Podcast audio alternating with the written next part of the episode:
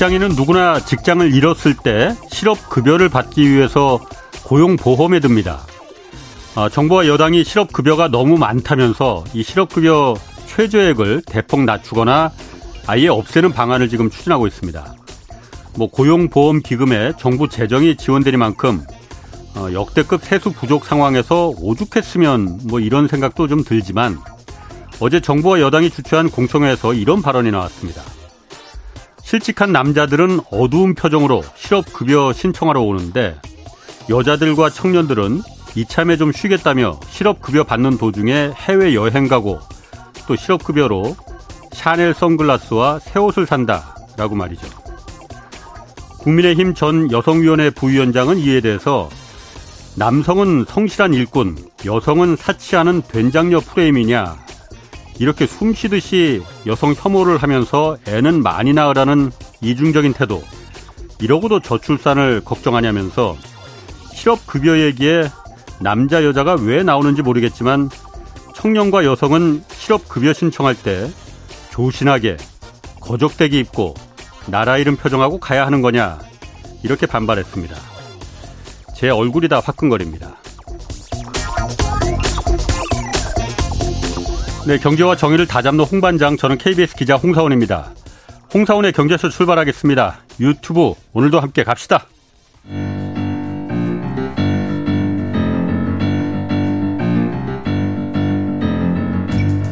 세계 100대 경제학자 가짜 경제 뉴스 감별사 가슴이 뜨거운 경제학자 건국대 최백은 교수의 이게 경제다.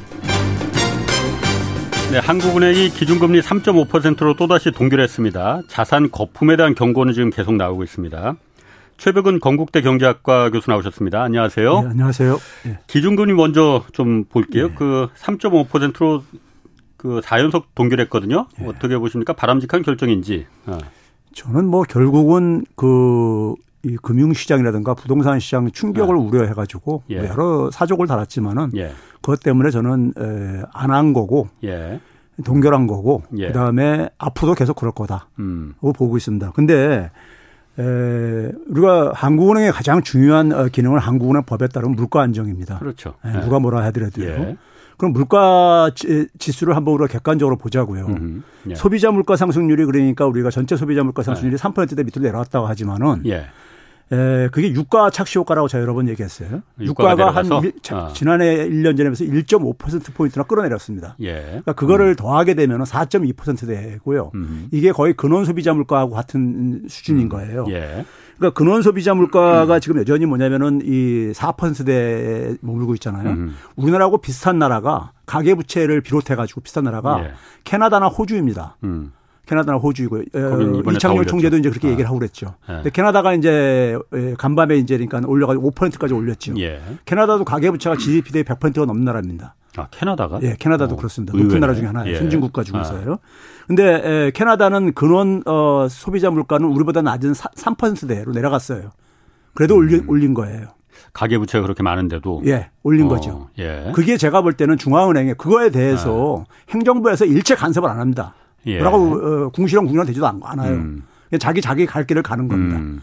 그러니까 이런 게 그러니까 중앙은행에 평상시에 중앙은행 독립성 독립성 얘기하면서 예. 이런 걸 지켜내줘야지만이 중앙은행 예. 독립성은 지켜지는 거지 저절로 예. 얻어지는 게 아니라고 제가 한 말씀 드리고 아. 싶고요. 예. 그 다음에 이제 오늘 저는 그 제가 이제 어차피 대학 음. 선생이기 때문에 예. 저라도 순서를 좀 해야 되기 때문에 뭐늘 네? 하시는데 뭘뭐 한국은행에 어. 대해서 일반 국민들은 어. 굉장히 하여간 어이 뭐 저기 저 그래도 정치권보다는 어. 좋은 이미지로 보고 있는데 예. 제가 이제 선생으로 대학 학자로서 어. 볼을 때는 예. 예, 좀 저는 기본적으로 비겁하다고 봅니다. 비겁하다. 예, 솔직하지 못하다 아. 이렇게 보고 있는데 예, 어떤 한국은행 총재가 이제 기자회견하면서 금리 예. 이제 동결하고 나서 동결하면서 무슨 얘기를 했냐면요. 우리나라 경제의 가장 큰 불안 요인이 이 그 가계부채 증가인데 네. 이걸 완만한 이제 축소가 필요하다. 예. 원론적인 얘기를 했어요. 예. 그러면서 뭐냐면은 금통위에서 그러니까 금통위원 여러 금통위원들도 예. 가계부채가 그러니까 증가세가 돼서 많은 우려를 표시했다 그랬어요. 음. 그러면서 뭐냐면은 이 지난 70년간 70년간 이제 통계를 이제 예, 들면서 예. 우리나라는 그러니까 그동안에 하니까 예안이 있다라든가 그다음에 2003년도에 이제 그러니까 소위 그 카드 대란 사태 때그 음. 그 이유를 제외하고는 가계부채 조정이 그러니까 한 번도 없 제대로, 제대로 음. 한 적이 없었다. 예. 계속 증가해왔다 이거죠. 예, 예. 그래서 부채하고 소득 간의 격차가 굉장히 벌어졌습니다. 예. 벌어졌는데 그래서 이게 이제 큰 문제다 하면서 근데 이제 부동산 시장에 이제 이게 밀접한 영향이 있기 때문에 물론이죠. 예. 디레버리징인데 완만한 디레버리징이 필요하다 이런 얘기를 했어요. 부채를 줄인다 이거죠. 예, 줄여야 그렇죠. 된다 이거지. 그러니까 단기간에 조정을 하면은 좀 문제가 갈 수 있는데 이걸 좀 그러니까는 어 완만하게 계속 어, 축소를 시켜야 된다. 이 얘기는 그러니까 굉장히 원론적인 얘기인데 예. 문제는 이런 얘기는 역대 총재들도 다 해왔고요. 예. 지난 30년간 제가 볼 때 통화당국 총재들은 항상 이런 얘기 해왔습니다. 어. 해왔는데 문제는 뭐냐면 거기에 어떻게라는 게 없는 거예요. 어떻게? 완만한 디레버리징을 음, 음. 했으면은 완만한 디레버리징에 대한 통화당국의 입장이 나와야 되는 거예요. 음. 나와야 되는 겁니다. 예. 근데 그게 그게 없어요. 그게 없으면은 어. 기본적으로는 기본적으로는 뭐냐면은 그런 부동산 부분 걱정을 하게 되면은 예. 걱정을 하게 되면 아무것도 못 하는 거예요. 음. 지난 30년간 그래가지고 계속해서 가계 부채가 커져왔던 겁니다. 예. 그러니까 네. 그러면 결국은 뭐냐면은 그 가계 부채를 우리가 조정을 하는데 우리 지난해 그 가을 이후부터 신용시장이 굉장히 그러니까는 그 경색되기도 하고 그리고 최근에 이제 부동 저기 이 새마을금고 이런 것도 구하고잖아요. 음. 근데 이창용 총재가 그런 얘기했어요. 새마을금고 같은 경우 시스템 리스크가 아니다. 작년 같은 경우도 시스템 리스크 정도는 아니라고 이렇게 되게 얘기를 하고 그랬었어요. 예. 그러면 우리가 디레버리징을 하려면은요.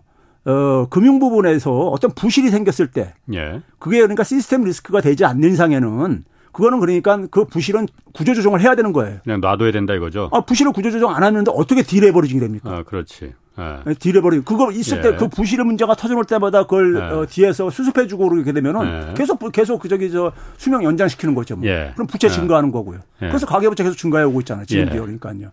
그러면 이제 그런 점에서 봤을 때 말로만 그러니까 디레버리징이 음. 한다고 해서 되는 게 아니다 이거예요. 음. 디레버리징은 상당히 우리가 고통스러운 과정을 우리가 거쳐야 되는 거예요. 음. 예? 이게 그러니까 부실에 대한 구조조정을 예. 의미하기 때문에요. 예. 근데 적어도 그러니까 우리나라 증권회사는 굉장히 수십 개가 있습니다. 예. 증권회사 그러니까 몇 개 그러니까 사실 문 닫는다고 해가지고 대한민국 금융 시스템 붕괴 안 되져요. 그렇죠. 새마을금고 몇 개문 아. 닫는다고 해서 그렇게 되지 않습니다. 예. 네? 그런데 그런 문제를 가지고 그런 문제에 대해서 그러니까 지난 우리 하면서 선방어적으로 음. 나온다면은 뒤로 해버리지고 못하는 거죠 뭘. 음. 그리고 지난 30년간 계속 그렇게 해왔어요. 그 음. 결과로 지금 그러니까는 지금 결과적으로 뭐냐면 부동산 시장에 그러니까 가격 하락이 이뤄지게 되면은 이게 계속해서 악순환 고리가 만들어질 거라는 지레 겁먹고 예. 이걸 이제 저 안 하고 있는 거잖아요 지금요 예. 안 하고 있는 건데 이렇게 하게 되면 deleveraging 어떻게 합니까? 저는 deleveraging 어. 하겠다고 하는데 그 방법을 좀 제안했으면 좋겠어요. 아니, 제시를. 그럼, 그러면 한국 이창용 총재가 오늘 이제 그 얘기는 했어요. 그러니까 지금 가계 부채가 103%까지 올라갔고 예. 이달에도 보니까 1,062조 원으로 또 사상 예. 최고치로 예. 기록을 했어요. 네. 그러니까 한동안 작년 연말에 잠깐 올해 초까지 줄어들다가 지금 다시 무섭게 막 올라가고 있잖아요. 특히 네. 주택담보대출, 부동산 관련 대출이 엄청 뭐 7조 원으로 지금 3년 4개월 만에 또 최고치를 지금 찍어 늘었다고 하는데 이러다 보니까는 아, 가계부채 103%인 걸 한 80%까지 천천히 좀 줄여야 된다라고 네. 그 얘기는 했거든요. 네. 근데 지금 최 교수님 말은 말만 하지 한국은행이 하는 게 뭐 있냐 지금 예. 이 얘기를 하시는 거죠. 뭘 해야 됩니까 그러면? 자, 우리가 지금 70년을 얘기를 했어요. 이창용 총재가요. 음, 음. 70년이면 1950 한국 전쟁 이후부터를 얘기를 한 겁니다. 예. 그렇죠? 70년이라는 예. 기간이면 70년까지 안 가더라도 예. 제가 1970년부터 지난해까지 가계 신용의 증가 속도하고 예. 가계의 소득 증가 속도를 예. 제가 이렇게 그걸 비교를 해 봤어요. 음. 1991년까지는 소득하고 가계 신용이 거의 비슷한 속도로 갑니다. 소득하고 신용이라는 신용이라는 건 빚 말하는 거죠. 그러니까 가계 신용이라는 어. 게 우리가 어. 한국은행에 어. 가계 부채를 나타내는 그 가계 대출과 어. 주택담보 대출 그다음에 신용 판매 합해 가지고 어. 가계 신용을 얘기하는 그걸 얘기하는 겁니다. 뭔가 신용하니까 좋아 보여서 그냥 부채라고 하시는 그러니까 그냥. 쉽게 해서 믿고선 빌려주는 거기 때문에 부채인 거죠. 부채라고 네. 하시는 게 나을 것 같아요. 그러니까 가계 부채가 그러니까 예. 증가 속도가 예. 1991년까지는 거의 같이 갔어요. 예. 심지어는 뭐냐면 소득이 더 빨리 가기도 하고 그랬습니다. 음. 그러니까 굉장히 괜찮았던 거죠. 어, 벌어서 갚을 수 있을 정도로 그렇죠. 빚냈다 이거지. 그렇죠. 예. 그런데 91년도부터 지난해까지 예. 예. 가계 소득은요. 예. 가계 소득은 한, 한 9배가 안 증가했습니다. 예, 소득이. 예, 소득은요. 아. 그런데 뭐냐면 시, 가계 부채는 16배가 넘게 증가했어요. 음, 소득이 9배 증가할 동안 예. 부채는 16배가 증가했다. 16.4배나 아, 증가했어요. 예. 그러면 이게 그러니까는 근데 아까 얘기했듯이 그러니까 외환위기 때 외환위기는 그러니까 우리가 외부 충격으로 예. 강제로 구조조정한 거잖아요. 그렇죠. 예. 강제로 구조조정한 거고 예. 그다음에 2003년도에 그러니까는 카드 대란 사태가 터지죠. 예. 카드 사태가. 예. 그때 잠깐 조금 조정됐었습니다. 예. 우리나라는 금융위기 이후 때도 안 조정됐고요. 예. 그리고 어, 이창용 총재는 그러니까 최근에 그러니까 지난 음. 1년 동안에 그러니까 좀, 좀 조정됐다는데 예. 그것도 겨우 안, 조, 조정 안 됐습니다. 예. 조정 안 됐어요. 음. 그러니까 이게 왜 이렇게 됐냐면은요. 이렇게 과계 신용이 그러니까 이렇게까지 벌어진 게 미국 같은 경우를 보게 되면요. 금융위기 때 그러니까는 한 30포인트 정도 차이가 나는데 우리는 지금 1634고 890이니까 거의 그러니까 800포인트 정도 차이가 나는 거예요. 음. 소, 속도에 있어서 그러니까요. 그러니까 미국은 그러니까 소득도 같이 증가했고 그만 그에 비해서 이 빚을 내는 신용으로 빚을 내는 것도 그렇게 크지 않았는데 그게 왜 그러냐면요. 어. 2008년도 금융위기 터지고 나서 배운 게 많지. 직전에 느낀 게 많지. 과잉 신용이 이제 그러니까 이게 예. 터지면서 예. 터지면서 귀에 조, 조정돼 조정되고 나서 예. 그 다음부터는 거의 같이 움직이고 있습니다. 그때 규제를 많이 들어갔죠. 예. 예. 그래서 그래서 굉장히 음. 건전해요. 예. 미국은요. 상대적으로. 그게 그러니까 사실은 시장 원리대로 예. 사실 한 거 접근한 거죠. 부실을 아. 안 키운 거죠. 아. 근데 우리는 근데 지금 계속해서 악어 입처럼 계속 커지고 있어요. 예. 이게 그러니까 이게 근데 아. 지속 불가능한 거란 말이에요. 아. 부채라는 것은 미래 소득을 당겨 쓰는 건데 예. 소득 증가는 자꾸만 떨어지고 있고 예. 거기, 거기 게다가요. 예. 그럼 이런 상황 속에서 이게 그러니까 계속해서 우리가 폭탄을 계속해서 뒤로 넘기는 거란 말이에요. 음. 넘기는 건데 이거를 그러면 이것에 대해서 그러니까 디레버리징의 필요성을 부인하는 사람은 한 사람도 없어요 대한민국에요. 그렇죠. 근데 어. 위험하다는 건 다 알아요. 적어도 통화 당국의 책임자라면은 네. 거기에 대한 구체적인 구체적인 방법을 제시를 해야지요. 그리고 어. 액션으로 들어가야죠. 그러니까 어떤 걸 제시를 했어야 되는 거예요, 그러면? 아, 그러니까 저는 제가 아까 네. 얘기했잖아요. 오늘도 그러니까는 금리 동결. 네. 저는 금리 동결할 때 아니라고 봐요. 음. 지난번에도 얘기했지만 예. 1월 달에 성급하게 그러니까 해놓고 동결을 지금 계속해서 하고 있잖아요. 예. 네? 이건 저는 네. 성급하게 했다 하고 보고 있고. 그리고 금리 이제 그러니까는 저는 볼 때 인상은 이제 물 건너 간 거고. 예. 예? 물 건너 간 그러다 보니까 해외에서 그러니까 좀 있으면 이제 인하로 내릴 거다 이런 식으로 음. 이제 가는 이유가 그 바로 그 얘기도 나오고 있는 예. 거잖아요. 그런 점에서 결국은 그러니까는 부동산 시장에 오늘도 부동산 시장 얘기를 했거든요. 부동산 시장에 충격 주는 거 못하겠다 이거예요. 음. 그럼 우리나라가 신용이 왜 증가했느냐 보게 되면요. 예. 이 신용 증가가 그대로 부동산 자산으로 갔습니다. 음. 부동산 자산하고 그 소득 증가하고 보게 되면요. 그 차이가 거의 그대 똑같이 벌어져요. 음. 그러니까 우리나라는 부동산을 중심으로 해가지고 예. 부가 소득이 그러니까 중앙은행에서 그러니까 돈을 풀게 되면은 예. 통화량 중에서 그러니까는 뭐 한 팬데믹 기간 때 같은 특별한 때는 한 20%. 음. 그리고 지금도 그러니까 한 45%뿐이 돈이 안 갑니다. 실물 경제로는요. 예. 나머지는 다 그러니까 자산 시장, 근데 아. 특히 부동산 시장으로 가는 아. 거죠. 아. 그게 그러니까 결국은 뭐냐면 가계부채를 계속 키우고 오고 예. 부동산을 그러니까 부동산이 그러니까 이게 꺼지는 것에 대해서 그러니까는 예. 누구도 그러니까 거기에 대해서 예. 누구도 그러니까 그, 그것을 그러니까 칼을 못 대는 거예요. 예. 그러면 그러면 디레버징은 물 건너 가는 거죠, 뭘. 음, 그럼 한국은행이 해야 될 일은 좀 한국은행은 어쨌든 통화 정책으로다가 조정할 수밖에 없는 거잖아요. 그럼 그러니까 금리를 올렸어야 된다 이, 이 말인가요? 제가 제가 이 얘기 하잖아요. 예. 중앙은행이 그러니까는 금융 안정에 대해서 유의해야 된다 이런 이제 그러니까 조항이 있단 말이에요. 2조 1항에 그러니까요. 예, 예. 있는데 금융 안정이 그러니까 주요 어, 목표는 아니라고요. 그러니까요. 음, 그렇죠. 그리고 금융 안정은 금리로 다루는 게 아니라고 제가 이 시간에 몇, 음, 며칠에 그 얘기를 했잖아요. 예. 음. 그러면은 그러면 제가 아까 캐나다 사례를 들은 이유는 음. 캐나다도 그러니까 가계부채 문제 있단 말이에요. 음. 거기도 부동산 가격이 엄청 올랐고요. 음. 예? 그렇죠? 그런데 자기의 물가 안정 기능에 충실하는데 충실한단 예. 말이에요. 그러면 제가 이제 그러는 거예요. 팬데믹 이전에 팬데믹 이전에 우리가 소위 말해서 부동산 가격이 많이 올라갔었잖아요. 예. 그때 막 금리 내 금리 금리 있잖아요. 올리지 예. 않았어요. 음. 그 당시에는 한국은행이 예. 금리 오르 내렸었죠. 예? 그러면 그렇죠. 금리를 금리를 가지고 그러니까 잠깐 부동산 시장에다가 하려고 하는데 예? 예? 금리는 그러니까 금리대로 가야 된다 이겁니다. 예. 가야 되면서 그것이 그러니까는 금융 부분이라든가 부동산 시장에 충격을 주는 거는 그걸로 인해서 받는 받는 거는 자연 시장의 자연스러운 하나의 현상이라 이겁니다. 음. 그것까지 그러니까 지금 우리가 음. 그 부동산 시장에서 그러니까 PF 대출이 문제가 되는 것이 그 자연스러운 거 아니에요? 사실 어떻게 보면요. 그렇죠. 예. 네. 그거를 그러니까 억지로 자꾸만 네. 수명을 연장시키려고 하게 되면은 예?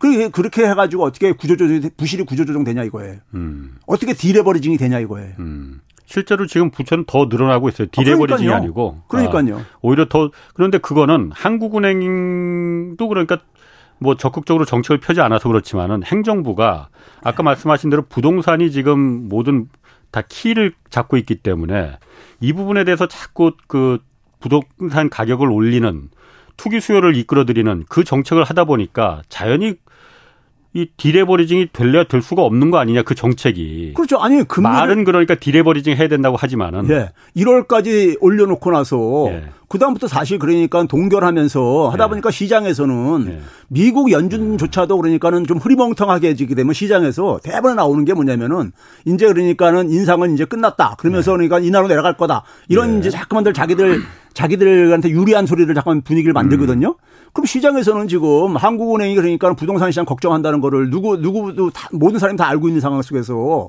원래 걱정하면 안 되는데. 예. 그거는 아, 한 야근 그러니까 약사에게 진료는 의사에게 자기 길을 가야지. 예. 예. 그런데 이상합니다. 예. 어쨌든 한국은행은 어, 올리지는 않지만은 예. 내리지는 않잖아요. 예. 계속 지금 1월부터 계속 동결이잖아요. 3.5%로. 예.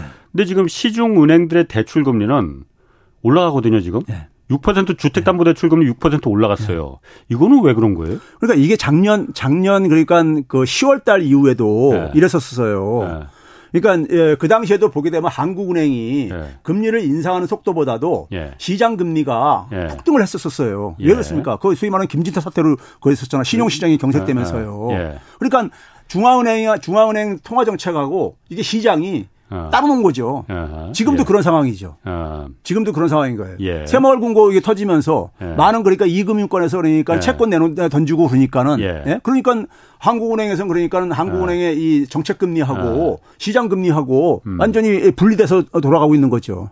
지금 그 유튜브에서 질문이 디레버리징 그게 정확히 뭐고 부채 축소요. 부채 축소. 예. 부채가 그러니까 거품이 거품을 그러니까 줄이자 이거죠. 그러니까 쉽게 말하면 아 이런 이거 한번 특집으로 한번 좀 다뤄봤으면 좋겠다. 경제 상식 차원에서 이런 얘기 있는데 네. 다음에 한번 좀 이거 디레버리징 이 다른 나라들은 어떻게 하고 있는지 이거 또 한번 좀 다음에 저희가 한번 좀 최 교수님 한번 모시고 한번 좀 저희가 물어보겠습니다. 네. 자, 그래서 그러면은 어 지금 이게 가계 부채가 줄어들어도 시원찮을 판인데 오히려 더 지금 늘어나고 있잖아요. 특히 네. 주택담보대출이 지금 뭐 3년 4개월 만에 지금 지난달에 7조 원이 늘어났어요. 그래서 3년 4개월 만에 가장 큰 증가폭이라는데 이렇게 거품이 계속 커지고 있으면은 이걸 또 뭐 어려운 말로 민스키 모멘트가 이제 다가왔다 하는데 예. 이게 어떻게 된다는 겁니까 그러면 민스키 모멘트란 게 뭐예요? 그 민스키는 이제 그러니까 우리가 제가 학생들 가르치면서 아. 그 평상시에 그러니까 우리가 상식적으로 생각할 때 모르는 용어가 튀어나오게 되면은 예. 사람 이름이거나 네. 아니면 지명 이름이라고 생각하면 된다. 네. 이런 얘기를 하거든요. 네. 이게 사람 이름입니다. 하이먼 어. 민스키라고. 어. 하이먼 민스키라고 경제학자 중에 한 사람인데. 아닙니다. 그렇지 않은데. 어. 에, 이 사람이 그, 어, 경제학에서는 그러니까는 그, 어, 미국에서 경제학자 중에서 음. 가장 그 거대한 권력을 누렸던 사람이 밀턴 프리드먼이라는 학자인데 그렇죠. 예. 예, 그 사람하고 같이 동문 수학을 한 사람이에요. 아. 예, 같은 스승 밑에서요. 예. 예. 근데 전혀 다른 길을 간 사람이죠. 예. 가는 사람인데 이 사람이 이제 소위 말해서 80년대 이후에 음. 사실은 뭐, 어, 이 사람의 이름을 따가지고 하고 후학들이 붙이고는 있지만은 예. 금융이 그러니까는 주도 금융이 하나의 지배적인 하나의 유치에 그 점하면 유치에 올라가면서요. 그러니까 실물 경제가 전통적으로는 실물 경제하고 금융의 관계를 볼때 음. 실물 경제 금융은 그러니까 하나의 거울 같은 걸로 이렇게 비유를 했었어요. 음. 실물이 그러니까 우리가 사람의 거울을 비추게 되면 얼굴색이 보게 되면 얼마 이 사람이 건강한지 예. 피곤한지 이런 게 아. 보이듯이요. 예. 그러니까 그 이 금융이라는 것은 그 나라의 실물 경제의 그 상태를 그러니까 간접적으로 보여주는 하나의 지표로 이렇게 됐단 말이에요. 예. 지원해 주는 하나의 아, 역할로서요. 아. 근데 금융이 이제 전면적으로 이제 등장하죠. 어. 꼬리가 이제 몸통을 흔드는 식으로요. 음. 80년대 이후에요. 예. 그래서 미국 같은 경우 되면 80년대 이후에 월가 출신들이 재무부 장관을 완전히 독점을 합니다. 예. 그리고 다시 물러나고 나면 다시 또 월가로 가고 음. 소위 회전문인사라는 게 그때부터 정착이 예. 되어지죠. 그랬을 때 그러면서 그 당시에 이제 금융이 이제 그러니까는 급격하게 성장을 하는데 음. 금융이 성장한다는 얘기는요. 우리가 은행의 랭킹을 매길 때 자산 순위로 매기잖아요. 예. 자산. 예. 금융은 자산의 대부분이 부채입니다. 어. 그러니까 대출 부채가 자산의 일부인데 예. 일반 산업들보다도 부채가 굉장히 많은 어, 규모를 차지하고 있는 게 금융 산업의 특징이죠. 음. 남의 돈으로 돈놀이 하는 어, 그렇죠. 산업이니까요. 예. 그러니까 부채가 많을 수밖에 어. 없어요. 그러니까 금융이 성장한다는 얘기는 그 사회 전체 부채가 굉장히 증가한다는 음. 얘기예요. 예. 사회 채무화가 된다는 얘기죠. 예.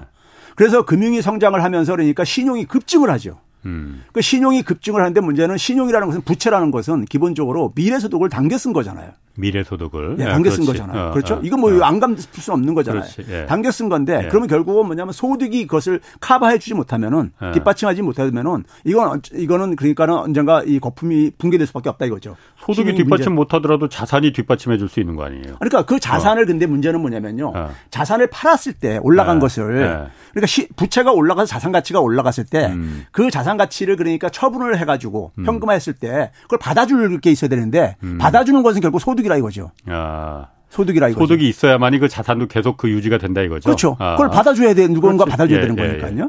그런 점에서 이제 그러니까 신용이 그러니까 소득보다도 계속해서 격차가 너무 커지게 되게 되면은 예. 신용에 대한 구조 조정이 생길 수밖에 없다. 예. 이게 예. 소위 말해서 그게 이제 그러니까 그 조정되는 신용이 조정되는 이 과정을 이제 민스키 모먼트라고 이제 모멘트라고 이제 얘기를 부르고 그러거든요. 그러니까 초창기에는 사람들이 보게 되면은 굉장히 아주 건전하게 그러니까 빚을 쓴다 이거예요. 음. 자기가 그러니까는 갚을 만큼만 그렇죠. 자기 음. 소득으로 예. 원금과 이자를 다 그러니까 상환할 예. 정도로. 예. 그러다가 이제 그것이 신용이 풀리게 되게 되면은 소위 말해서 자산 시장이 자산 가격들이 올라가고 그럴 게 아닙니까? 예. 자산 가격이 올라가게 되면 사람들이 아 나도 나도 자산 투자를 해가지고 돈 좀 벌고 싶어요. 겁이 없어져요. 예, 아니 그래서 어. 그럼 또또 또 이제 그러니까 신용이 들어가게 되죠. 어. 그리고 이제 경기가 또 좋아지게 되게 되면은 예.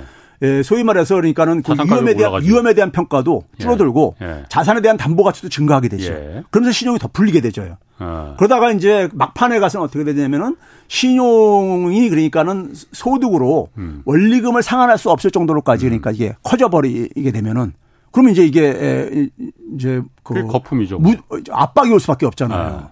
예. 그러면 이게 마지막에 탄 사람들은 뭐냐면은 자기가 소득으로 감당할 수 없으면서 왜 했느냐? 예. 내가 이 자산을 사게 되면 자산 가치가 올라가 올라가게 되고 예. 올라간 자산을 팔아가지고 내가 이거를 갚으면 음. 된다. 음. 이런 심리로도 되게 한 거죠. 그렇죠. 근데 어. 문제는 뭐냐면 이걸 팔려는 사람들이 서로가 많아지게 되면은 가격이 떨어질 게 아닙니까? 계속 누군가 받아줘야 되는데 그렇죠. 더 비싼 가격으로. 예. 어. 자산 매각이 이제 그러니까 아. 그렇게 해가지고 그 압박을 받고 시작하면서 예, 예. 자산 가치 자산을 아. 매각하게 되면은 예. 자산의 그러니까 이제 가치가 하락을 하기 시작하면서 예. 그래서 이제 부담이 작용을 하게 되고 아. 그 이제 모멘트가 존재한다 이거죠. 그게 민스키 모멘트라. 그 자체가 결국은 뭐냐면 예. 그 근본적인 원리는 신용과 부채와 소득 간의 격차예요. 예. 격차가 너무 벌어지면 그 한다 이거예요. 그런데 그 우리나라 같은 경우 보게 되면요. 우리가 그 가계의 상환 능력을 우리가 대표로 나타내는 게 뭐냐면 DSR이라는 게 있잖아요. 그렇죠. 총 부채 원리 상환 원리금 비율. 상환 비율 이요. 예. 그러니까 부채를 상환할 능력이잖아요. 아, 예. 40%로 묶여 있죠. 근데 어. 지금 우리나라 평균으로도 40%가 예. 넘죠, 지금요. 예, 넘는데 예, 조금 넘어요. 1분기 예. 기준으로 예. 문제는 뭐냐면 DSR이 100이 넘는 100이 넘는? 예, 100%가 어. 넘는. 전부 번 거 전부 다 원리금으로 그러니까 다 때려 넣어야 돼요? 예. 어. 그렇게 그 그걸로 그 100이 넘는 대출 규모가 얼마나 어느 정도 되는지 아세요? 539조 2천억 원입니다. 아, DSR 그 100을 넘길 수도 있는 거예요?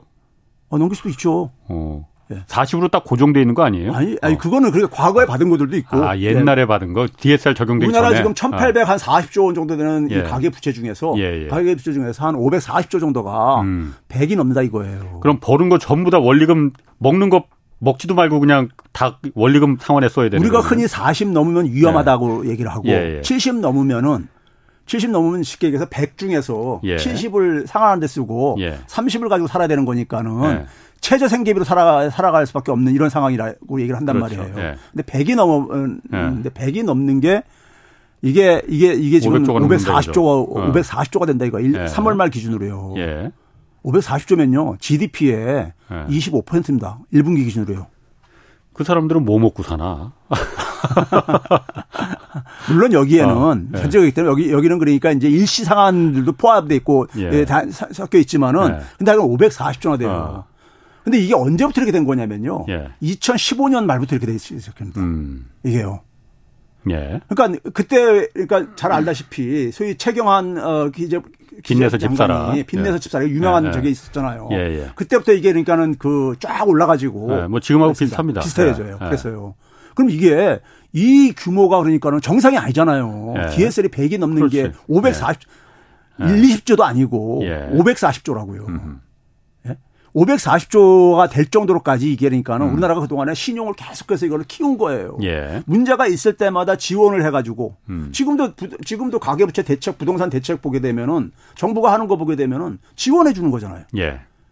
예? 대출 지원해 주는 방식으로 예. 근본적인 게 그거잖아요. 집 싸게 팔지 마라. 대출 예. 받아서 그냥 예, 전세금 돌려줘라. 제가 그래서 제가 그래서 그런 어, 저기 저 농도했는데 김주현 그 금융위원장이 새마을금고 사태 이렇게 터지니까는 예. 그 새마을금고 가가지고 저기 저 그 계좌 하나 개설하면서 6천만 원짜리 예. 저기 계좌 개설하는 걸 이렇게 퍼포먼스 했잖아요. 예. 예. 그래서 그런 것만 하지 그런 것만 해가 그건 그건 금융기관 살려주는 거잖아요.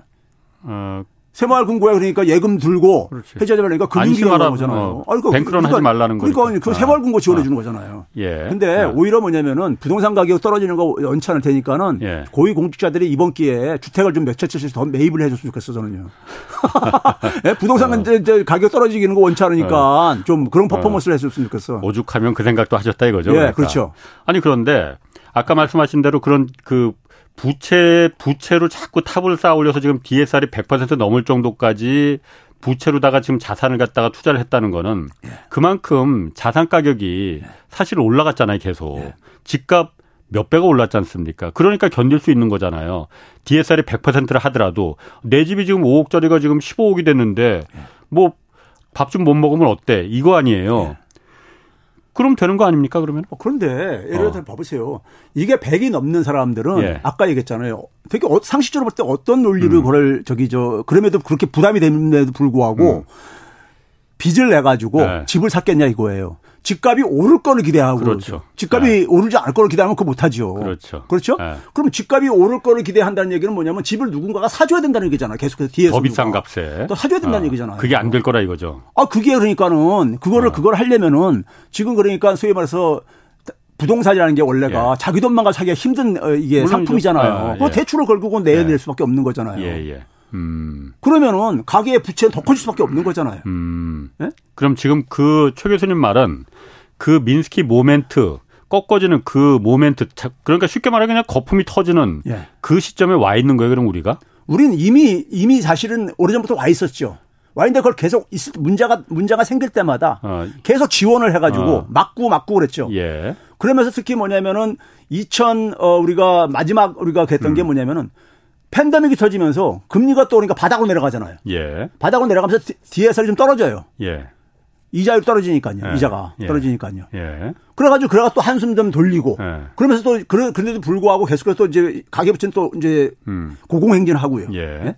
예. 근데 지금 그게 이제 그러니까 금리가 올라가면서 시장 네. 충격으로 네. 시장 충격으로 지금 그러니까 그게 지금 거래가 음. 거래가 줄어들고 가격이 하락하고 이런 결과가 나오는 거 아닙니까? 예. 전세 대란도 나타나고 이런 거 아니 아니겠어요? PF 대출 문제도 생기고요. 그렇죠. 그렇죠? 네. 그럼 이 문제를 이 문제는 자연스럽게 어떻게 보면은 시장에 자기 조정 과정인 거예요. 음. 자기 조정 과정인데 이걸 인위적으로 억지로 그러니까 정부가 이거를 막으려고 하는 거잖아요. 음. 막으려고. 예? 그럼 막을 막게 되면은 가계부채 조정이라는 게 가능하겠냐고. 가능하지 결, 않습니까? 결국은 그럼 가계부채 네. 규모를 더 키워가지고. 예. 지금 뭐 100%대 초가 아니라 네. 150%더 이제 더 키워가지고. 네. 그럼 이게 문제는 뭐냐면 이게 언젠가는 지속이 영원히 불가능하, 영원히는 불가능하잖아요. 일본도 과거 그럼 이게 터졌을 때, 예. 터졌을 때 그 격차가 크면 클수록 조정 예. 기간도 굉장히 길 수밖에 없어요. 아, 한꺼번에 터지면. 예. 예. 아, 이게 터지면 그만큼 조정 기간이 길 수밖에 없죠. 예. 그 양이 예. 크니까. 예. 예. 네. 그러면 그, 그것이 바로 그러니까 일본 같은 경우가 예. 일본도 그래서 90년대에는 계속해서 대출 지원으로 예. 그걸 막았던 거예요. 예. 막다가 막, 막으면서 그러니까 그것을 그러니까 뒤로 미루고 미루고 그러다 그럼에도 불구하고 안 살아났죠. 예. 못 살아났죠. 예. 왜, 그러, 왜 그러냐면은 지금도 봐보세요. 정부가 정책을 일삼 대책부터 해가지고 쭉 내놓는 대책들이 예. 잠깐 반짝 효과했다가 그러다가 또 다시 또 과하게 되고 예. 예? 그러면서 그러면서 뭐냐면 정부의 대책이 소진이 돼 버리게 되면은 시장은 그다음에 공포가 지배합니다. 정부 음. 정부에 남은 수단이 없네. 예? 음. 그러면 그랬을 때 어떤 turning point가 생길 수가 있다는 얘기죠. 음. 예? 그러니까 예. 그런 그런 거를 그러니까 그러면 그때까지 계속 우리가 이렇게 키워 키워야 되느냐 이거죠. 가계부채를요. 음. 키우면 키운 만큼 그 후유증은 클 수밖에 없다 이거예요. 예? 그게 안 터질 수는 없는 거고. 예. 그런데 그런데 어쨌든 지금 그 정부에서도 그걸 모르지는 않을 것 같은데 예. 대책이 없으니까 지금 계속 뒤로 뒤로 그냥 그 쉽게 말하면 몰핀 주사 맞히면서 계속 뒤로 뒤로 미루는 거잖아요. 네. 언젠가 다시 한번 미국이 금리 내리고 그리고 돈이 다시 그 이지머니 시대가 오면은 그럼 다시 집값이 올라가고 그러면 이 모든 문제가 다 해결될 수 있다 이렇게 믿는 거 아닙니까? 그리고 실제로 그렇게 될 수도 있는 거 아니에요? 더 솔직하게 얘기하면요. 예. 자기 정권에서 그러니까는 에서 터지지 말고 예. 다음 정권으로 넘기자 이런 것이죠. 음. 뭐그 저기 이지머니 얘기할 필요도 없는 거고요. 예. 예? 자기 자기 정권에서는 그러니까는 네. 이거 이 저기 저 저 귀찮은 거를 예. 이거를 그러니까 떠안기 싫다 이거죠, 그러니까요. 아. 예? 그럼 아니 그러니까 제 말은 어 부채 규모가 더 커지는 문제는 당연히 있겠지만은 그거는 뭐 어, 우리만 그런 것도 아닐 테고 지금 부동산 가격이 지금 내려가니까 지금 문제가 되니까 그걸 막는 건데 다시 올라가면은 그래서 금리가 내려가고 금리가 인하되는 시점이 세계적으로 다시 또 옛 코로나 이 코로나 시기처럼 그렇게 저금리 시대로 다시 돌아가고 부동산 가격이 그럼 다시 한번 튀어 오르면은 자산 가격이 튀어 오르는 시대가 다시 오면은 어 그냥 다시 세상은 옛날처럼 그렇게 아무 일도 없었던 것처럼 돌아갈 수 있는 거 아니냐. 그러니까 그 논리의 전제는 뭐냐면요. 네. 가계부채가 1000%가 돼도 네. 계속 지속 네. 가능하다는 걸 전제로 하시는 거고. 지금 100%가 200%. 근데 거기 그, 네. 그 전제로 얘기한 몇 네. 가지 중에 예. 그러니까 우리가 흔히 전문가들이 그런 얘기해요. 음. 팬데믹 이전 같은 거니까 이지머니 시대는 다시는 돌아오지 않는다. 예, 예. 둘째 뭐냐면 그다음에 이제 뭐냐면은 그 이게 지금 뭐냐면 대출을 받아가지고 예. 살수 있는 사람들이 예. 많이 고갈돼 버렸어요. 소득이 지금 예를 들어서 소득이 많아가지고 아, 부동산을 투자 그렇지. 차원에서 살 사람들 같은 경우도 예. 대출 받아서 누가 살 사람들이 뛰어들어야지 예. 자기도 투자 차원에서 예. 즉 뭐냐면 부동산을 사가지고 거기서 기대 수익을 높은 기대 수익을 기대할 음. 수 있어야지 들어가는 거잖아요. 그렇죠. 근데 지금 뭐냐면 실수요자들이 예. 이 가격이 너무 높아져가지고 예. 그리고 그들이 대개가 그러니까 지난 영끌 매기가 나올 정도로까지 예. 거의 다 고갈돼 버렸어요. 소득이 없는데 어떻게 대출을 받겠어요? 그렇죠. 그러니까 아. 그런 상황 속에서 지금 그러니까 그래서 그래서 아까 얘기하는 거예요. 부채하고 소득 관계가 굉장히 밀접하다는 게 일자리 문제, 소득 문제 이런 것이 뒷받침 안 되게 되면 안 되는 예. 부, 부채만 가지고는 예. 이게 지속이 불가능한 게 바로 음. 그거예요. 실수요가 뒷받침 안 되지는 거니까요. 음, 그렇게 그런 그 소득이라는 결정적인 문제가 남아 있구나. 네. 소득이 높아질 수가 없는데 어떻게 그야말로 지금 가계부채 100%가 200% 300%까지 유지가 될 수가 있겠느냐? 더 올라갈 수가 있겠느냐? 그거는 터질 수밖에 없다. 그렇죠. 라는 얘기죠. 그러면은 미국이나 다른 나라 이게 우리나라만의 하긴 가계 부채가 워낙 우리나라가 전 세계 원톱이니까 가장 심각하긴 하겠지만은 아까 뭐 캐나다도 100%라고 했는데 아, 하긴 그래서 캐나다는 그래서 이미 그러니까 그 디레버리징을 그래서 하고 있는 거다.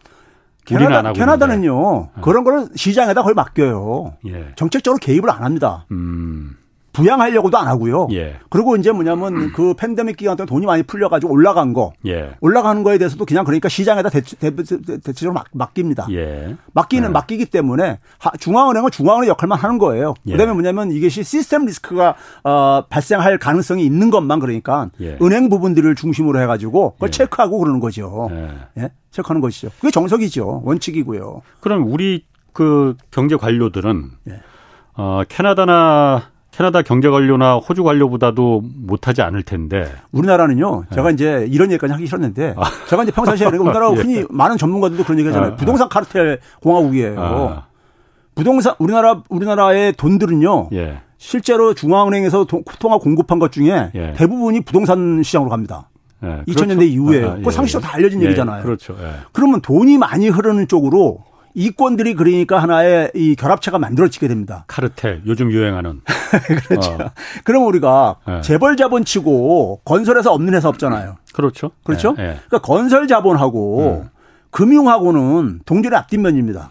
음. 왜냐하면 부동산이라는 것은 금융을 끼지 않고서는 이게 그러니까는 어, 장사가 그렇지. 불가능한 산업이에요. 레버리지 산업이니까. 아니, 그 워낙 덩어리가 크니까 아, 금융하고. 예. 그러니까 금융하고 건설은 그러니까 하나의 동전의 앞뒷면을 이루고 있습니다. 예.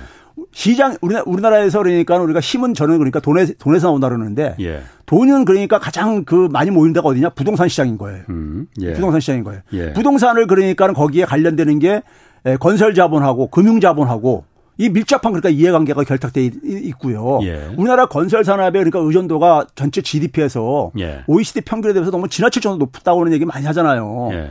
그러니까 뭐냐면 부동산에 굉장히 인질 잡혀 있는 거예요. 우리나라 음. 대한민국 경제가요. 그러니까요. 예. 이게 지난 예. 20년 이상 지속되어 온 거예요. 그러니까요. 예. 그러니까 음. 부동산 경기를 꺼지는 거를 그러니까 이것을 허용을 못 하는 거야. 예. 계속해서 연명시키는 거야. 아까 몰핀 얘기했지만요. 제가 볼때 예. 몰핀에 중독이 된 상태예요. 예. 중독 중독되게 되게 되면은 그거 떨어 떨어지게 되면은 불안해 가지고 또 이제 그하고 그러듯이 음. 그 계속해서 대출 지원 이런 걸로만 대소 어, 해왔던 거죠. 예. 그러면서 그게 아까 얘기했듯이 신용이 그러니까 열려 16.3배나 예? 음. 이 증가했고 소득은 그래 절반뿐이 안 증가했고 이런 예. 상태까지 됐다 이거예요. 이런 게 주요 국가 중에서 대한민국뿐이 없어요. 음. 이렇게 격차가 벌어진 나라가 예. 진짜 제가 다 계산해봤어요. 예. 벌어진 나라가. 예? 그러니까 가계부채가 이렇게 올라간 거죠. 그럼 그 예. 부채라는 건 공짜 돈이 아니잖아요. 그렇죠. 예? 예. 결국 상환을 해야 되는 거잖아요. 예. 근데 그 상환이라는 게 자기가 상환할 정도까지 부채를 져야 되는데 예. 상환할 능력을 범위를 벗어나 가지고 부채가 계속 증가하게 되면은 예. 그 뒷감당을 어떻게 할 거냐 이거예요. 음. 그럼 방법은 두 가지겠네요. 지금 네. 제가 얘기 들어보니까 그 민스키 모멘트라는 게 점점 째깍째깍 다가오고 있는 것 같은데 특히 우리나라한테 다가오고 있는 것 같은데 방법은 두 가지입니다. 이렇게 높아진 신용 그 부채를 갖다가 줄이든가 강제적으로 아니면 그게 싫으면은 밑에 있는 그 소득을 올리든가 그거지 않습니까? 그렇죠. 소득을 올리면 되는 거잖아요. 예. 그러면은 어떤 게 더 쉬울, 쉬울까요? 어떤 게둘다 어려운가? 예. 아, 그 소득을 올릴 수만 있으면 그게 최선이죠. 예. 일자리랑 소득을 가하면요. 예. 그게 최선이죠. 예. 근데 유감스럽게도 예. 소득 증가는 계속 떨어져 왔잖아요. 예. 우리 경제 성장이 음. 계속 떨어져 오듯이요. 예. 그렇죠? 그러다 보니까는 최근에 그러니까 우리가 이 그 작년 말에 그러니까 잠깐 가계부채 비율이 좀 떨어졌다고 하는 것도 예. 왜 그런 건지 아세요?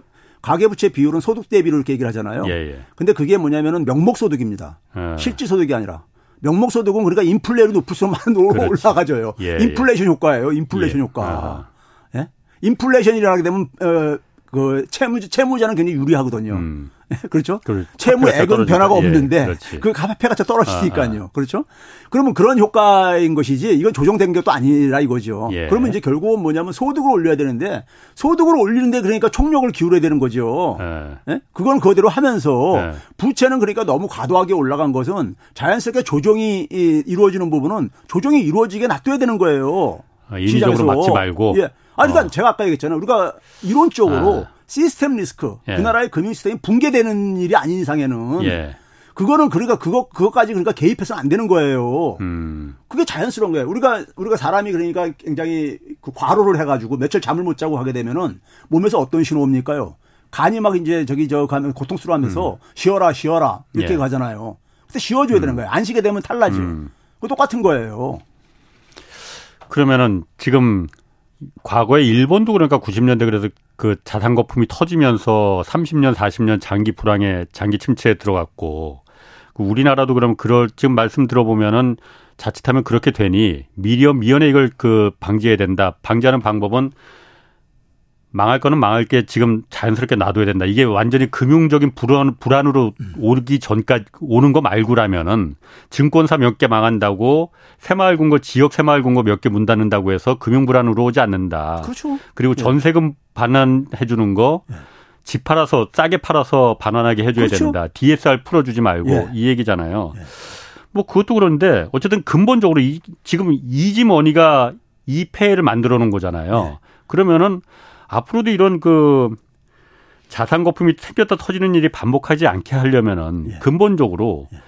금리를 고금리로 옛날처럼 옛날처럼 고금리로 해서 일해서 저축해서 버는 소득이 투자해서 투기해서 부동산이나 주식에 투자해서 자본 소득으로 벌어들이는 것보다 높게 만들면 되는 거잖아요. 그렇죠.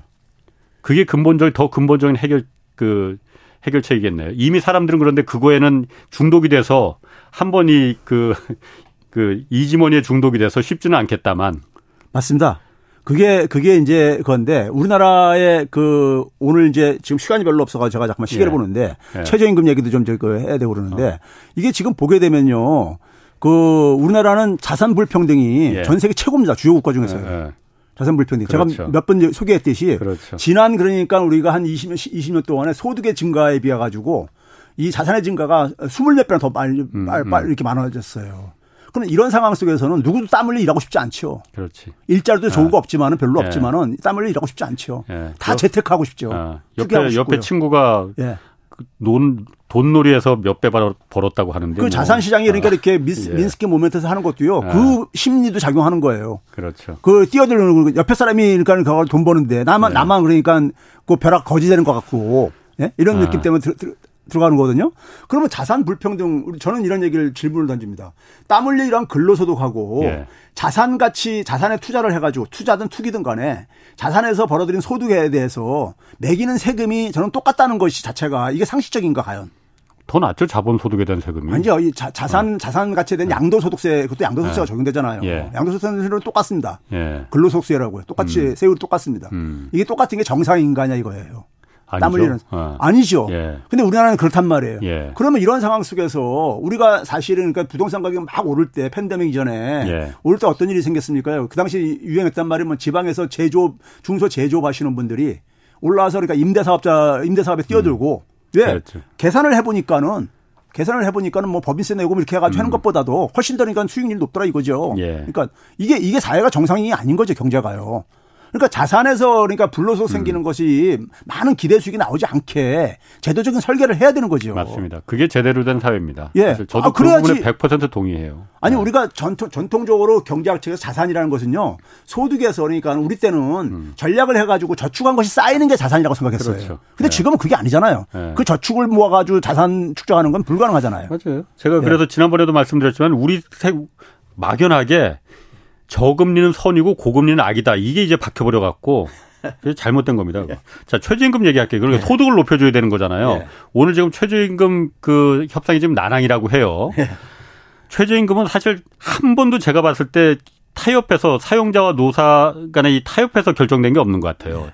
어떻게 결정돼야 됩니까? 어떻게 해야 됩니까, 이거? 저는요, 이게 아. 근본적인 아. 문제를 우리가 아. 지금 망각하고 살고 있다고 생각하는데요.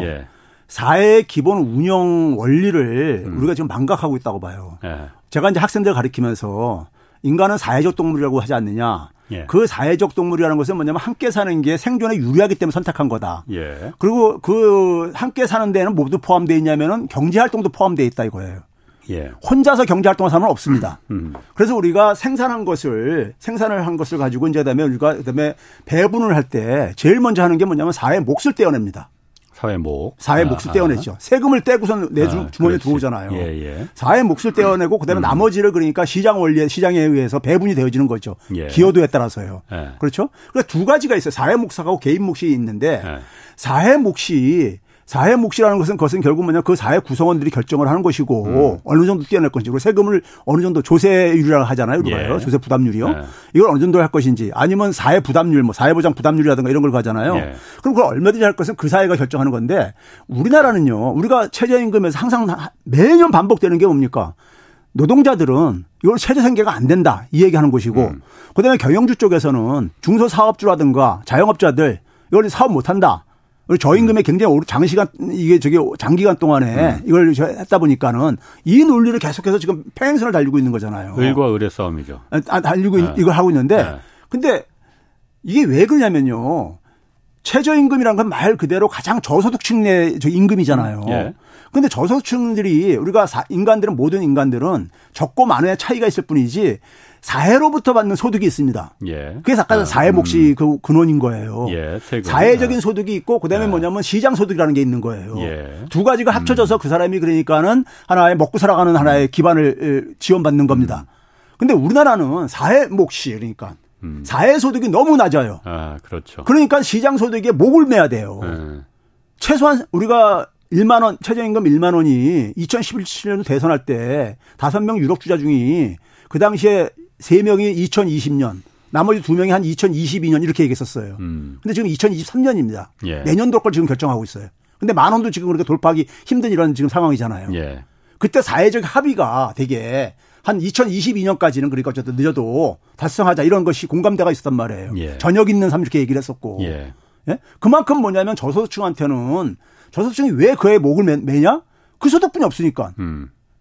그러면 우리가 자영업자라든가 중소기업들을 걱정을 한다면요. 사회 몫을 뒷받침을 더 늘려주면 되는 거예요. 그 주는 사람한테 그렇죠. 자영업자 편의점 사장님, 치킨집 사장님 아니 그 사람들이 아니라 어, 음. 그 사회에 음. 사회 그러니까 우리가 저임금 계층이든 음. 아니면 뭐지 아니면 기본소득처럼 전체 국민한테 하든 하든 간에 예. 이번에 그 격차를 제가 계산을 해 보니까 한 음. 달에 한 30만 원 정도 되더라고요. 30만 원 정도. 예? 그 정도 그러니까 지원을 받게 되면은 그러면 최저임금 인상률 그렇게 높이지 않아도 되는 거예요. 음. 어차피 소득이 소득을 확보하면 음. 되는 거니까 최저 생계 필요한 소득을 아, 확보하면 되는 예, 거니까. 예, 예. 근데 우리 사회는 뭐냐면 사회 소득에 대해서 굉장히 그러니까는 인색하다 이거예요. 아. 그거를 경영주들이 진짜 사업주들 걱정한다면은 그 사회적 몫은 누가 내는 겁니까요? 소득이 많은 사람들이 많이 부담을 줄 수밖에 없는 부분이에요. 예. 그렇죠? 결국 예. 세금을 가지고 운영하는 거니까요. 예, 근데 그것에 대한 그러니까 소위 말해서 사회적 책임을 예. 외면을 하잖아요. 음. 외면을 하니까 그 문제가 그러니까는 결국은 뭐냐면 시장 정글에다가 내던져 놓고 나서 내던져 놓고 나서 니네들 그러니까는 저기 저 뭐 굶어 죽는 건 니네 알아서 할 문제이고 예? 사업주들이 이거 가지고는 저기 저 사업 못 한다. 이런 얘기가 하게 되면은 예. 최저임금의 뜻이 뭐냐면 최저생계비 지원이란 말이에요. 예. 노동력의 재생산이라고요. 예. 그게 안 되는 사람들은 계속해서 아우성 칠 수밖에 없는 거죠. 음. 예? 그러니까 이 문제 해결하려면은 사회적 소득을 강화를 하면 돼요. 아, 사회적 임금을. 네, 사회적 아, 임금을 강화를 해주게 되면은 그 최저임금이 시작에서 부족한 임금을 사회적 임금으로 대신 국가가 보조해 줘 강화라 이거죠. 아. OECD 소위 말해서 우리가 얘기하는 선진 국가들이 아. 그 부분이 큰 거예요. 아. 그러니까 항상 보게 되면 OECD 주요 국가들하고 비교를 하면서 우리나라가 최저임금이 그러니까 평균 임금보다 너무 높다 뭐 이런 얘기도 하고 앉아있는데 그들 나라들은 그게 높기 때문에 그만큼 음. 안 올라가지는 거예요. 그렇죠. 예. 그러니까 그, 그 부분은 외면하냐고. 중소기업 사장님들이나 치킨집 사장님이나 편의점 사장님이나 줄 여력이 안 되니 예. 그저 만 원짜리 만 원 주려면 안 되니 그 부분은 국가가 사회소득으로다가 대신 그렇죠. 보존해줘라. 국민들 그러니까 그 사회소득을 네. 사회 보장을 강화를 하게 네. 되면은 그게 국가 역할이고. 아니 내가 내가 최저 생계 최저 생계 필요한 소득이 100이라고 할때 네. 시장에서 내가 한 60을 얻든 70을 음. 얻고 나머지 3, 40은 예. 국가로부터 얻는다면은 맞습니다. 예. 해결되는 문제잖아요. 아니, 그래서 제가 예. 전에 시사기획 창에서 이 최저임금 관련된 프로그램을 여러 차례 제가 취재를 해서 다, 다뤘거든요. 그때 다들 그 우리나라 노동계에 있는 분들을 많은 분들이 주장하는 게 지금 최저임금 위원회가 노동부 산하의 네. 그 위원회로 별로 힘도 없거든요. 네. 이거 대통령 직속으로 네. 최저자 빼고 빼고 그냥 국가 임금위원회로 만들어라. 대통령이 직접 책임지고 강력한 권한을 여기 부여해라. 그래서 최저임금 얼마로 정하냐 요거를 정하는 게 아니고 최저임금 뒤에 숨어 있는 그 수많은 연관 요소들 있잖아요. 그렇죠. 대기업 원화청 간의 납품 단가부터 시작해서 프랜차이즈 갑질 문제, 원화청 관계 이제 그 불공정한 거래, 또 심지어는 그 임대료 문제까지도 이거 국가가 다 실제로 임금에 다 요, 적용되는 요소니 이 부분을 국가가 임금위원회로 격상을 시켜라라고 많이 주장을 하도 저는 그거 100% 동의합니다. 아, 맞아요. 저도 동의해요. 어, 왜 이렇게 네. 조그만 힘도 없는 최저임금위원회에서 양쪽으로 싸움을 붙이냐 이거지. 최저임금에 우리 사회 모든 문제가 사실은 다, 가, 다 관련돼 있거든요. 그렇죠. 핵심 문제들이 관련돼 있거든요. 예. 그러니까 이러한 철학이 필요한 거죠. 예. 국정을 운영하는 사람들은요. 예. 그냥 그거를 강 건너 불구경하듯이 그들한테 맡겨놓고서는 예? 하게 되면은 그 최저임금 사실 그 자영업주들이라든가 중소사업주들 예. 그분들 입장도 이해를 하지만은 예. 그거를 그 받는 사람들이 그거 가지고 생계가 가능한가를 한번 거꾸로 한번 생각을 해보라 역지사지로요. 예. 그럼 다들 그러니까는 그것도 인정을 해요. 인정을 하면서 그 문제 해결에 대해서 음. 그럼 그 소득을 어찌, 어찌됐든 간에 해결은 해야 될 게 아닙니까? 예. 네? 음. 소득을 해결해야 될 게 아닙니까? 그거를 저는 우리 사회가 얼마나 야만 사회냐면요. 그걸 가지고 외국인들 수입해가지고 값싸게 부려먹자. 이거 얼마나 야만, 야만적인 방, 사고입니까? 네. 들어왔으면, 대한민국에 들어왔으면 대한민국의 법과 제도를 똑같이 그러니까 적용받도록 아. 받을 그들도 권리가 있는 것인데. 네. 아니 그러니까 또 다른 그러니까 2등 그러니까 시민 혹은 현대 현대판 노예 노예를 그러니까 하나 저기 가겠다는 거 아니, 아니겠습니까? 예? 네. 그 우리 사회가 제가 볼 때는 굉장히 그러니까 야만적인 거예요. 그런 점에서 보면은. 음. 예? 그게 외국인 노동자에 대해서는 사실 동료전의 양면성이 있는데 저는 그러니까 외국인 노동자 들어오는 것 어, 나쁘지 않다고 보는데 들어오는 이유를 내국인 노동자의 임금을 후려치기 위한 목적으로 그러니까 들어와서는 안 된다는 저도요. 거예요. 저도 그 얘기를 하는 겁니다. 아. 예. 그 지금 그런데 거예요. 사실은 그 목, 목적이 그거거든요. 그렇죠. 아. 그래서 그런데 그래서 야만적이라고 하는 거예요. 아. 아, 그러면 최저임금 어쨌든 오늘 밤에 뭐 결, 원래는 오늘 밤에 결정된다고 했었는데 좀 또 늦춰지는 것 같아요. 뭐 또. 근데 경영진들이 네. 있잖아요. 경영주들을 네. 대표하시는 분들이 저는 네. 한마디 드리고 싶은 게 네. 이분들하고 얘기하다 보면요. 아, 그런 것들은 복지로 해결될 거 그러는데 네. 그 복지 해결하려면 법, 저기 세금 문제거든요. 예. 세금 가게 되면 또 세금은 가능한 저기 안 내겠다고 또 그래요. 예. 그럼 어떻게 복지 해결하는 거라는 얘기예요. 예. 이런 식이거든요. 매사가. 예. 예. 음. 그, 그러니까 결국은 뭐냐면은 우리 사회를 그러니까 굉장히 소위 말해서 그 이 문제를 해결하기보다는 예. 굉장히 그러니까 정글 사회로 그냥 예. 예? 정글 사회로 그러니까 계속해서 방치를 하겠다는 거죠. 갈등을 예. 그러니까 계속해서 가면서 예. 예? 이거는 이거는 제가 볼 때 경영주들 경영주들 선진 국가에 나가면 그런지 못하거든요. 음. 못해요. 사실 그 최저임금 위원 그 협정할 때 가장 목소리가 높은 게 전경련이거든요. 경총. 경총. 전경련에 속해 있는 대기업들 직원 중에 최저 삼성전자 직원 중에 현대자동차 직원 중에 최저임금 받는 사람 아마 한 명도 없을 겁니다. 아니. 그런데 그 실제 그 2차, 3차 하청업체들의 직원들의 임금이 최저임금이기 때문에 그렇죠. 여기서 이걸 올리면은 대기업들의 원가가 올라간다. 파이가 줄어든다는 거거든요. 아이고 여기까지 제가 말하다 보니까 여기까지 해야겠네요. 오늘 여기서 끝내겠습니다. 예. 최백은 경, 건국대 경제학과 교수였습니다. 네. 자 홍사원의 경제쇼였습니다.